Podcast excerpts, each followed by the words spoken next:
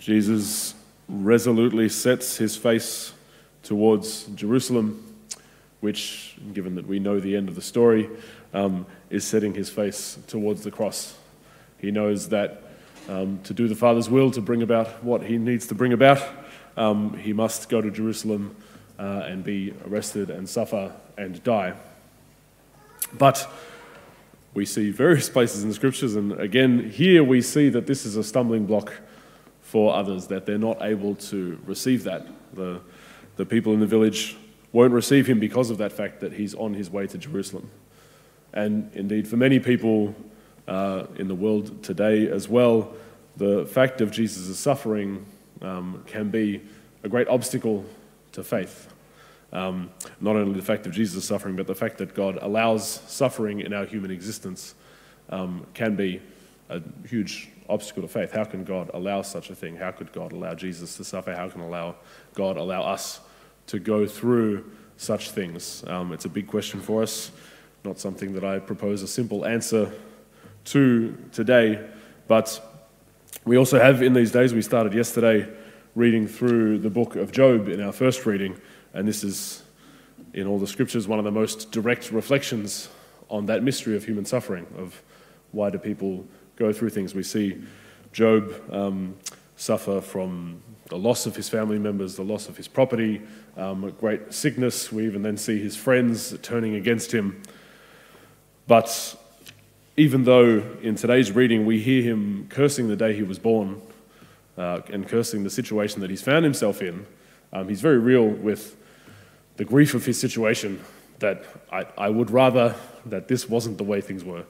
I would rather that I was happy, or even he finds his suffering so difficult that he would rather um, not have been born or to have died as a child instead of having to come to his suffering.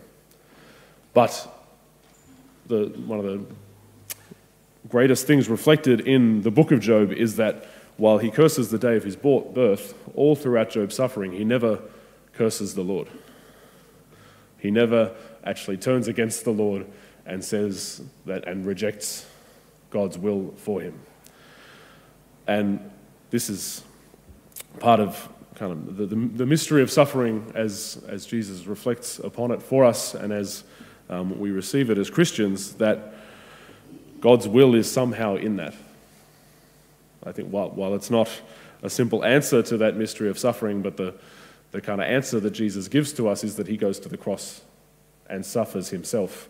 And so, therefore, our human suffering can be a place where we can find God's presence and where we can find God's will. We not only see this in Jesus' suffering, but through countless saints um, across the generations who have faced imprisonment or um, issues of health or they've persecution, persecution from outside of the church, persecution from within the church, um, rejection from their families, rejection from friends, all sorts of things that the, the saints have experienced and still been able to find God's presence, still been able to follow the Lord as his disciples in that situation.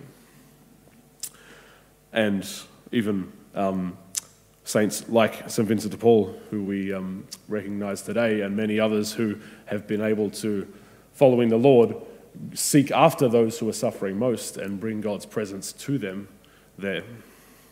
So, it's still a great mystery, and as I say, I don't want to put a simple answer on how we face our sufferings, but the call of us as a disciple to, to follow God in these circumstances we find ourselves in that are not what we would like to be coming up against, whatever sufferings that is.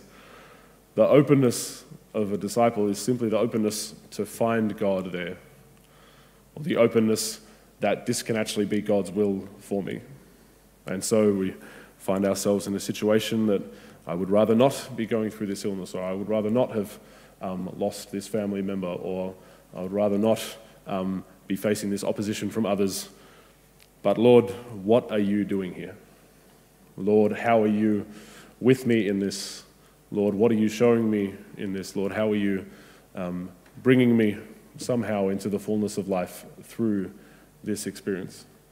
Because if God has allowed us to come into a certain experience, then We can trust that in, in His wisdom, which is certainly beyond our reach, that somehow He is leading us into the fullness of life through that place where we are, because He doesn't abandon us. So let's um, ask for the intercession today also of St. Vincent, who was able to, to go into that place of people who were suffering most and come close to them and, and bring God's presence. Let's ask for that openness in our hearts to, no matter how dark or hopeless our situation might be, to simply be open to God's presence and His call in that place.